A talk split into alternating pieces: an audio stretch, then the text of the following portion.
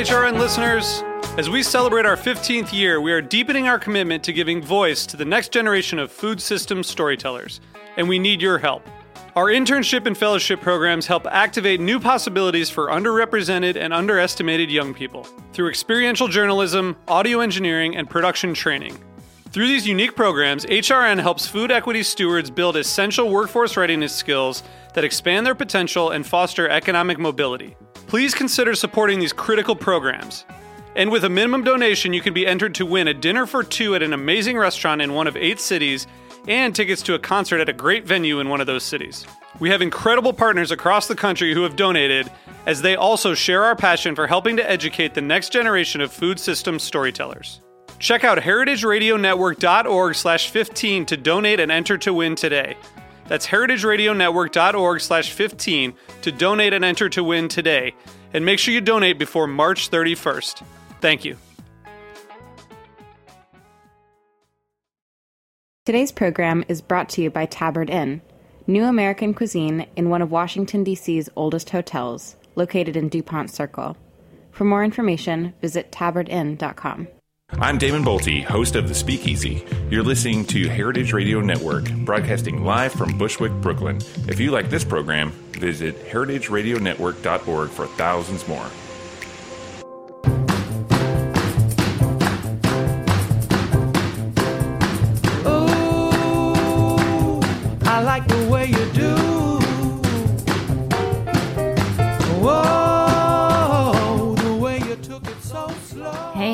Listening to Eat Your Words on Heritage Radio Network. I'm your host, Cathy Erway, and it's the first day of March. Um, and although it is snow flurrying outside right now in Brooklyn, at least, um, Tomato Mania is right around the corner. Um, I'm talking about general tomato enthusiasm, but also the world's largest uh, tomato seedling sale of the same name, Tomato Mania, is taking place pretty soon. And I'm excited to have the founder of that seedling sale and also the new author of Tomato Mania, the book, A Fresh Approach to Celebrating Tomatoes in the Garden and in the Kitchen. It's Scott Daigre. How are you? Hi, Cathy. Good morning. Morning. So, We're how, just great. We're great out here. I'm sorry it's still so cool for you. I know that's difficult when spring's around the corner. it's it's tough to like get in that mood, but I know it's it's you know it's a good time to start getting your seed, um, you know, your garden plans in motion. Um, well, of, course, we all have. I mean, every all all our different seasons. You know, everybody in the south should be should be in the ground by now. But look at Oh. the weather they're getting. So Yeah. at least at least you guys, you know, at least you're not suffering through that, right? They should be there, but oh my gosh, look at the temperatures. so it's good. We, we- we're just we're we're starting our season this week out here. all right. Yeah, it might be a slow start, but uh, that means all the more time to plan things right. Um, so I'm really, I'm really excited about this book. I think that it's such a fun uh, guide, a practical guide to gardening tomatoes. Thank you. Yeah, but also I was kind of joking. I was flipping through it um, with a few friends who were watching, and I sort of jokingly referred to this book as tomato porn because of all the gorgeous photos throughout. Thank you. hey, we like that. That's that's not a bad thing, right? Yeah. So it, it, it is, especially in the wintertime. I mean, come Yeah. on, you know, when you can't go outside, and when you can't go outside it's fine, that, it's Yeah. great to it's great to be able to look at a book. So thank you, we appreciate. I mean, we were really like drooling over it, like ooh ah.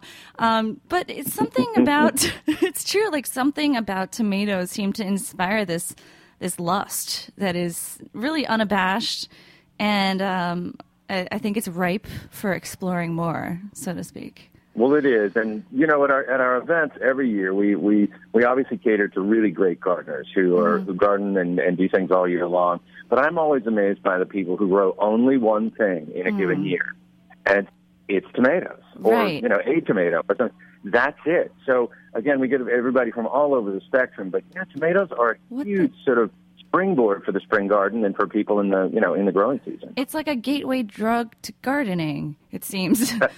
Uh, Lots of people refer to it as that, and it is because you know the other thing is, it, while you have to get the basics right, it's not a limp. You mm. know, it's easy to be successful with these things, and you know we call the book a reality gardening book because it. Uh, I try not to pull any punches. Like, look, you'll have good years and bad years, and but you know you'll you'll accomplish mm-hmm. this, and maybe you'll have a, t- a test with that. But bottom line, they're not wimps, and it's not difficult. So we hope everybody tries it. Right. And this is something that has been going on forever. I mean, tomatoes have been long uh, a favorite um, home gardening project.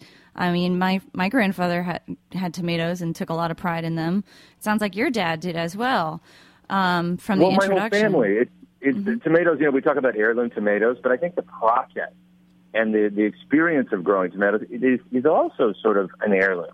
We do get it from our forebears, and you know, we were all farmers way back when. Right. So yes, my grandfather for sure. So when I was five, I decided, ooh, I have to have a a, a, garden just like Papa, and that was the that was the beginning.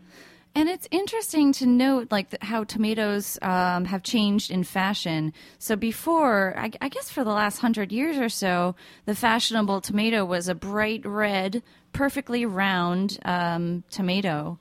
Um, I guess, however, like meanwhile, a curious breed of gardeners were saving seeds for crazy-looking tomatoes as well, which we now call heirloom. we uh, now call heirloom. Exactly. Those were the first tomato maniacs, right? They were Right. out there going, "Wow, red's not good enough," and you know whether they whether they had a friend who had a green one or a bicolor one or a black one or whatever it was, they managed to they you know that is the first sort of departure, and uh, and it was important odds. because obviously we got so many out there. And it is really interesting to note that they still did this um, because, um, you know, with with so many crops, um, you know, industrial agriculture has certainly um, focused on one type of crop for for shelf stableness and uh, for other attributes. Yes. Maybe they're easier to grow, they're more resistant, they're more hardy, and so forth. And some of these heirloom tomatoes were not so much; they're more tricky. Exactly. Yeah. Well, they are, and they they don't hold up. I mean, they they flat don't you know don't ship well.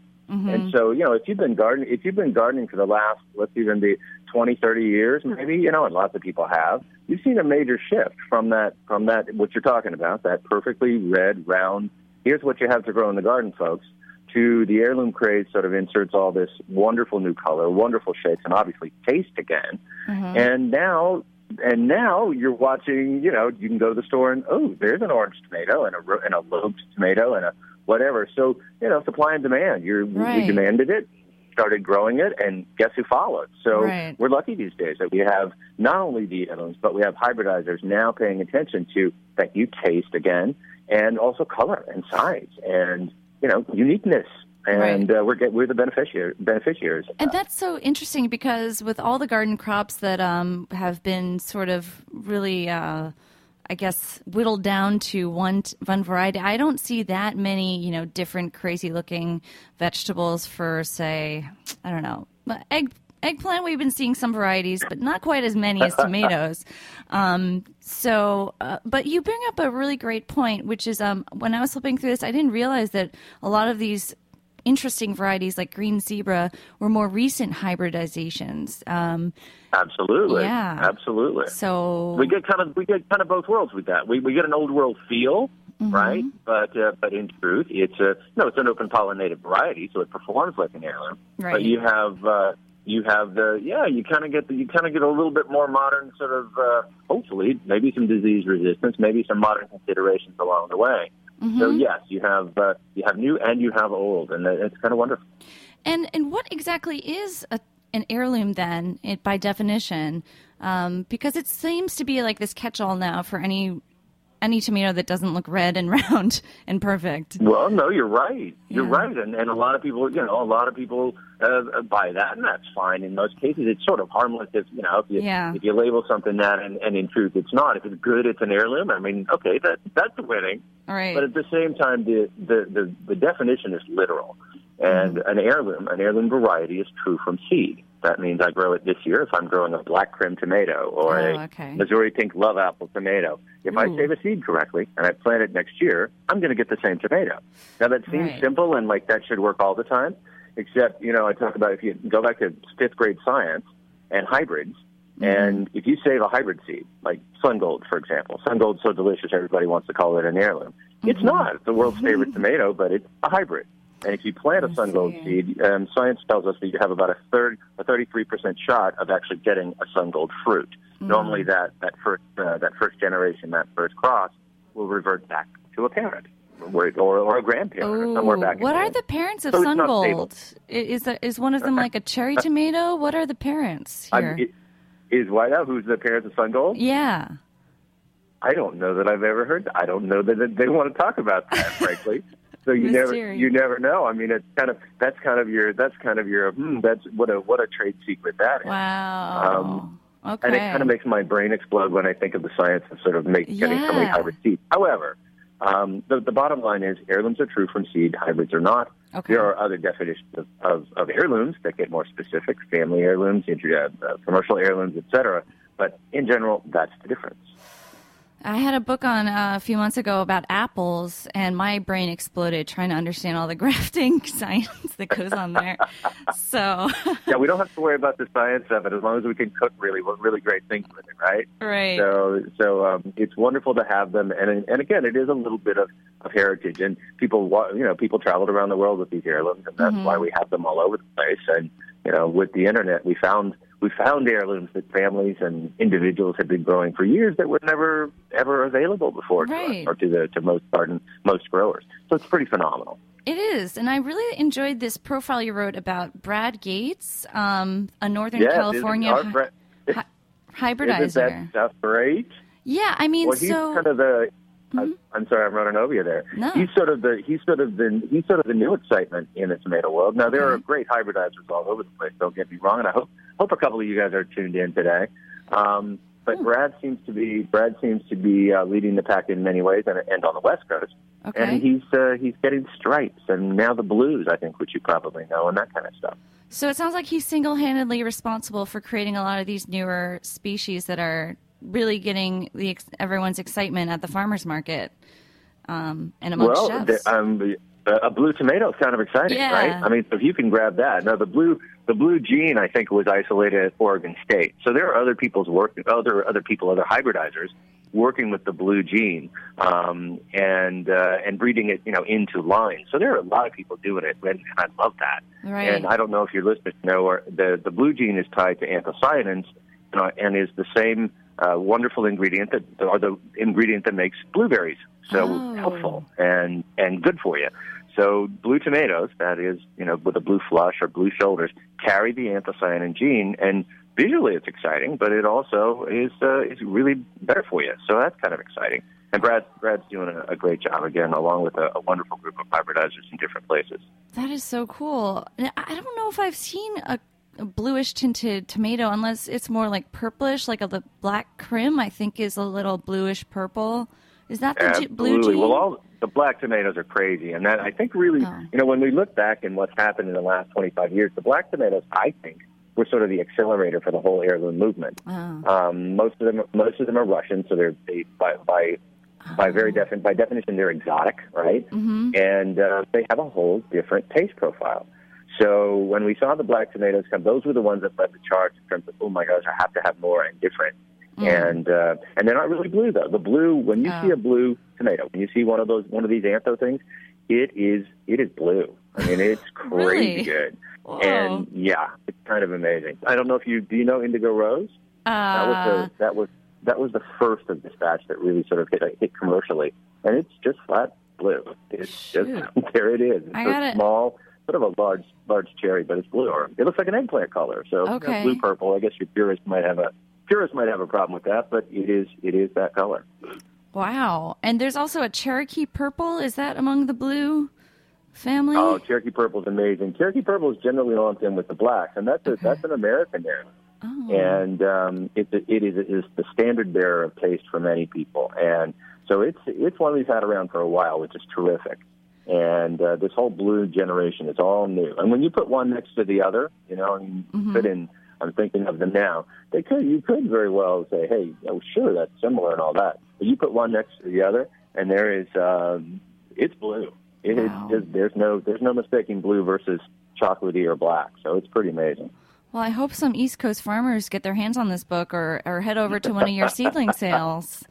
I well, need to I see hope this. They will too. I hope they will too. Well, the seeds are out there, and we have good growers and, and really inventive nursery people, and and and great farmers market people as well, experimenting with these varieties. So no doubt you'll see them soon. That's for sure. Nice. So tell me about this variety that is called Michael Pollan. I think that was also invented by. That's another. That's another of Brad's. Yes. Okay. You know, tomatoes come. Tomatoes come around in in a variety of ways. I mean, that is a new variety. Oftentimes, you make a cross. It's a you know, it's a purposeful cross, um, and we sell some of those at our sales. We sell uh, Tomato Mania events. We have a, a variety we call Grab Bag because Mhm. it is a first cross, and you don't know what you're going Oh, to get. wow, So fun. Brad and Brad, in fact, Brad, in fact, has uh, has provided us with that with that seed, and it's a wonderful experiment in the garden. Sometimes you get something you like, sometimes you don't. Sometimes you get a rock, you know, like Charlie Brown. But Oh. Rock? Oftentimes you get really great stuff. no, I feel like Charlie Brown. Remember in the Halloween show? Oh. Um, sometimes you get something you don't want. Okay. But bottom line, Michael Pollan, Okay. the sport of green zebra. That's a different way of getting a new variety or, or obtaining or, or, or creating a new variety. It was uh, he found a pear shaped uh, um, Green zebra? on a green on a green zebra plant. So he Oh. saved that fruit, saved the seed, grew it out, selected for that shape, and over over a few generations, which is generally seven to nine in the tomato world, you can be pretty much sure that that seed that seed will be You're stable. So that's how Michael Pollan Wow. happens. So it's essentially it's essentially green zebra, you know, really really amazing and different package. So did Michael Pollan grow these too, or why is it named after Mr. Pollan? Well, Brad, Brad decided to. I mean, he, you know, he he he uh, he opts or one opts for a catchy name, obviously for a new Right. variety to make it both interesting and hopefully commercially successful. That's what everybody does when they introduce anything.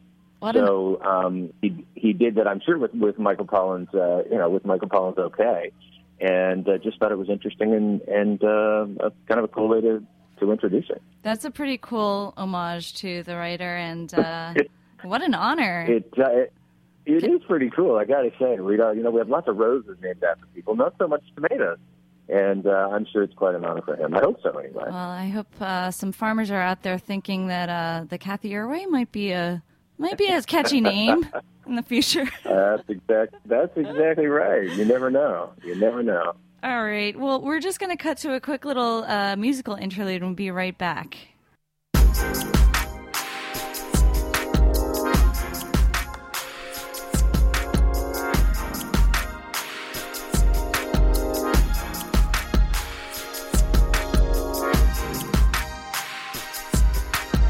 Are listening to Intrigue by Obey City.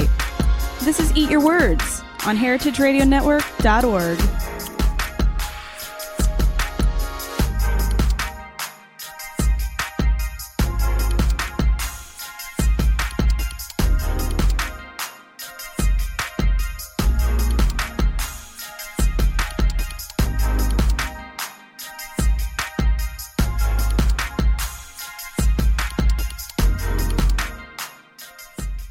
following program has been brought to you by Tabard Inn. Tabard Inn, Washington, D.C.'s quintessential small hotel, is located on a quiet, tree lined street just five blocks from the White House. Vibrant yet unassuming, the Tabard is comprised of 40 sleeping rooms, each unique in character and design.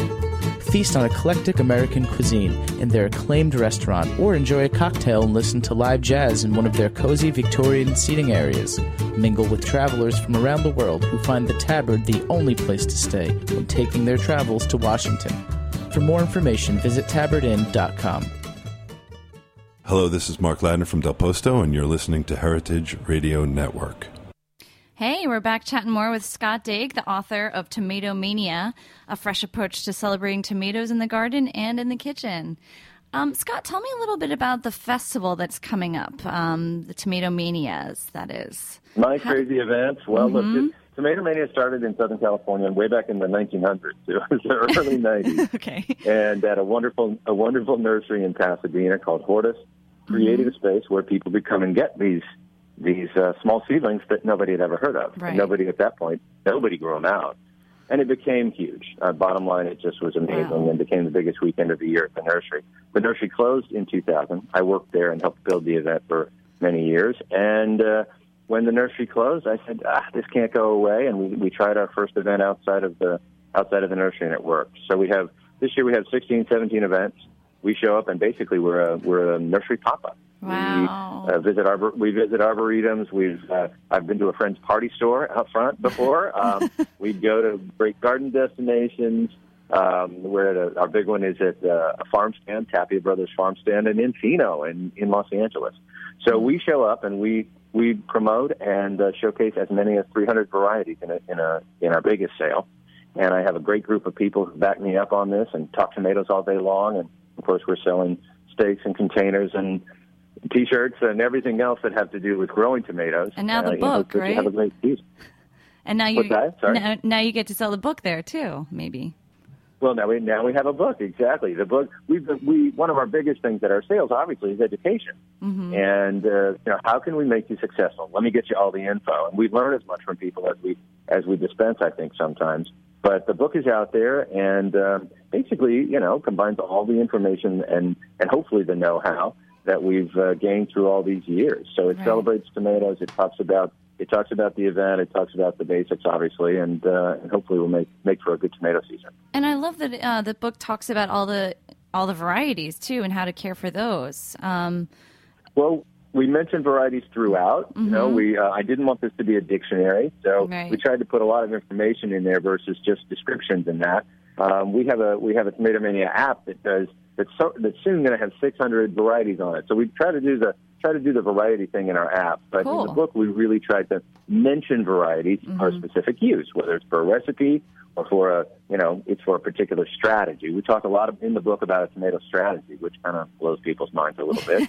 but it's all about you know a good gardener or a good garden gets you what you want. So if you start the season with goals and you have a strategy in mind, like I want all early tomatoes, or I want all huge tomatoes, or or I want all orange tomatoes. Mm-hmm. If you do a little homework at the beginning of the season, you can do that. And Tomato Mania events try to offer you all of those things, so you so everybody's everybody's sort of strategy or dream tomato garden can come true. Uh, That sounds just like a whole lot of fun. I I would love this idea of this festival. so cool. Well, mostly it's fun. I mean, Yeah. it better be fun, right? It's a lot of work, obviously. Mm-hmm. these things are the biggest ones are really huge, but it's um, but it is a lot of fun. I mean, people come to celebrate this crazy season. They celebrate all these wonderful names and the history associated with them, and uh, and we have a good time. So that is the bottom line. If it's not fun. We're not going to do it anymore. So we're having fun. That is so cool. So I do have um, some tomato troubleshooting questions that maybe you can help me Oh, out okay. with. Let's see what we can do. Um, So last summer, I got a lot of wind, and I know that like I had I like twisted I like you know did some ties and stakes with my tomatoes, but it just wasn't quite enough. Like I'm talking a lot Wow. of wind, yeah, and did they? And they got they got really damaged then, right? yeah, they did. And like for the sun Well, golds, little- they flew off. Right. The tomatoes did. Yeah. Oh my gosh! Well, here's my here's my first suggestion: find a different place to grow, and I I know that can be a little tough sometimes um, if you have limited space. But Yeah. but I we talk about all the time. We talk about you know breeze is good, wind is not, Mm-hmm. and um, whether it's you know you're at the coast and you're putting up a windbreak, which some people do. We Mm-hmm. often talk about you know the place the tomatoes want to be are behind the hedge, behind the fence, next to the Oh, house, rather than rather than out in the open. So uh, you've identified, and I think um, need to work hard at uh, just sort of uh, you know what the problem is. In other Yeah. words, let's see if we can't block it somehow, um, or you know, or otherwise make a difference. The other thing, truly, is that, that oh, maybe the stature of the tomato can help Right. you out. In other words, there are larger tomatoes and smaller. Generally, generally called out on a tag as a determinate or an indeterminate tomato. Determinate is smaller; it's stockier. Mm-hmm. Um, it, it may hold up better in a windy situation. So again, strategy. Get to a strategy, and then do what you can physically to limit limit the problem. All right. Better strategy. Uh, But I do find that a lot of people maybe underestimate um, how much support the plants actually need. Um, so, Well, look, you're you're not you're you're not wrong about that. Mm-hmm. You're not wrong about that. We've we've just introduced a new tomato trellis to the market, Oh, and it, we we think it's the strongest thing around. And it's basically a grid that's in an X shape. And Mm-hmm. I love growing tomatoes on grids because it spreads it spreads out the tomato in kind of in a planar fashion. But it's also it's also a really a really sturdy support. Um, a lot of times, though, Cathy, when when people talk about you know, oh, I can't manage all this growth, and oh my gosh, my first question is how much you're fertilizing and how much are you watering? Because if you truly have a problem with a ten foot plant, you know, Uh-huh. you may be doing too much of both of those, and you may alleviate the problem and have better tomatoes if you if you limit that a little bit. So back to the basics. It's always back to the basics. We went out last year and doing in doing tests for our new cage, and I didn't have a tomato that was over five and a half feet tall.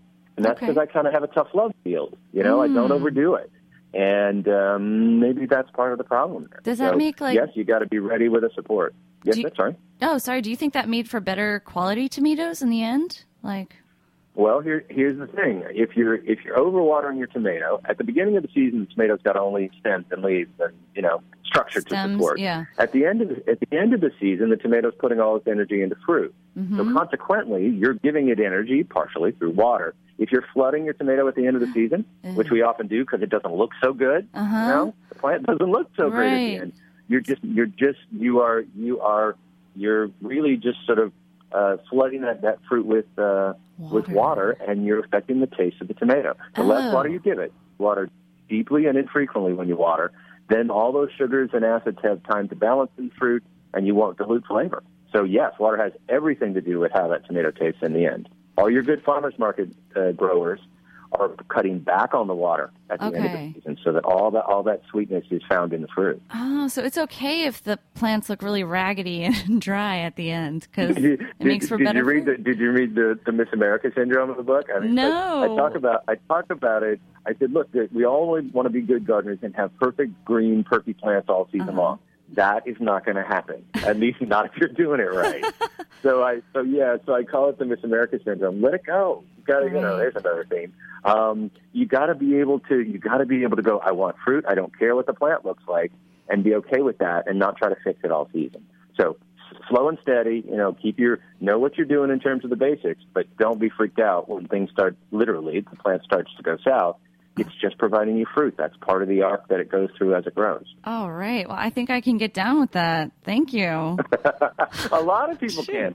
Granted, there are problems that appear that you know. I mean, there are there are plagues and plagues and problems that will will hurt a tomato and and you know stop it from producing altogether. But Right. just the the season and the length of the season is not one.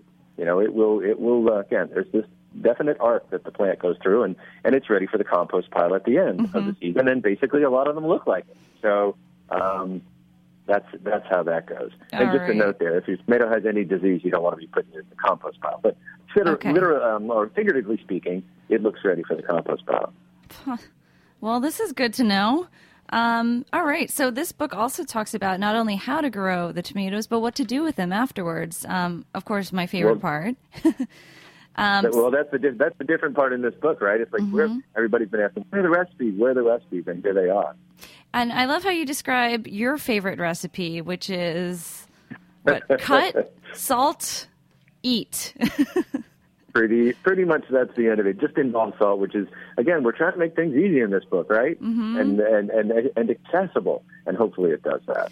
Well, I know a lot of people who find that, that there's no better use of a really good ripe um, tomato than just to eat it fresh. I mean, anything else is Well, just that that that is what you're growing it for. Mm-hmm. I mean, sure, we love sauce, we love great recipes. Tomatoes are amazing in so many different things. We want to grow tomatoes in our backyard so we can stuff our face in one, you know, at the when it's perfectly ripe. That's what most of us want, and uh, and and hopefully you'll get that right. So Right. Uh, that that is what we want. Simple simple is often best.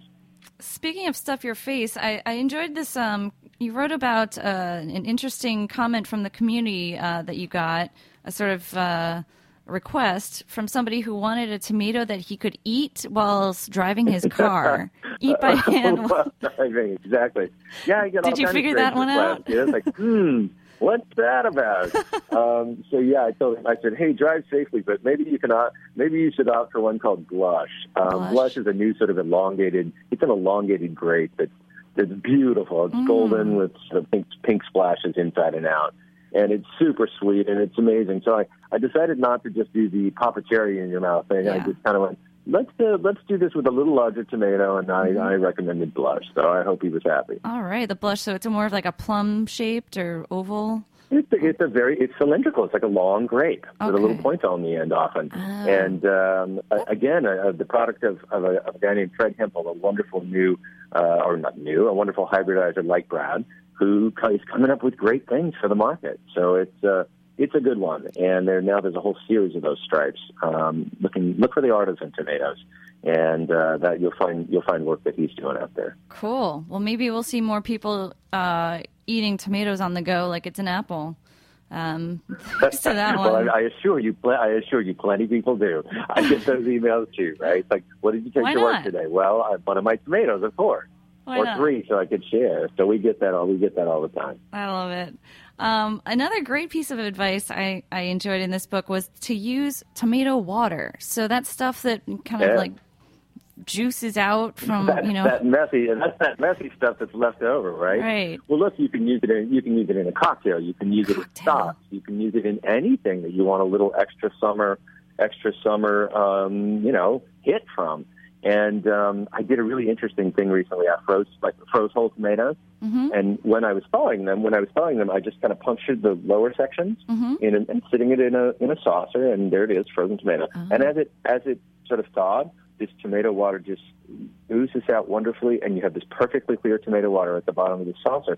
And I went, oh, well, that's a good way to capture that stuff if it's not on a cutting board. Hey. And um, and yeah, it's kind of an obscure part of the tomato, um, I guess, recipe array, but Mm-hmm. it certainly works and is interesting. And foodies and food- your foodie audience and chefs out there, they know what tomato water is, yeah. and I and bartenders, I should say as well. So there you go. It sounds so refreshing. A cup of tomato water instead of like, you know, canned tomato juice. That just that's a nine day difference. Well, but yeah, that It's sounds interesting. A lot, a lot of people, a lot of people go, hmm, I don't know about that. But as an as an added ingredient, it's really great. I love the idea. And it's part to of what you taste. I mean, let's let's be honest. It's part of it's part of what we love about tomato Right. taste. is That that juice that runs down your chin. Hello, that's partially tomato water. and it So has that fresh taste too, which I love. All course. right. Um, it looks like that's about all the time we have today, but thank you so much for chatting with us, Scott. And uh, Well, I'm happy to be here, of course. And, and hey, hang in there, New York, and everywhere else where it's cold. Um, your tomato season is coming. yes, hopefully in a more colorful way than ever. Um, all right. exactly. You'll appreciate it. Thanks so much, everyone. Check out Tomato Mania, and we'll see you next week on Eat Your Words.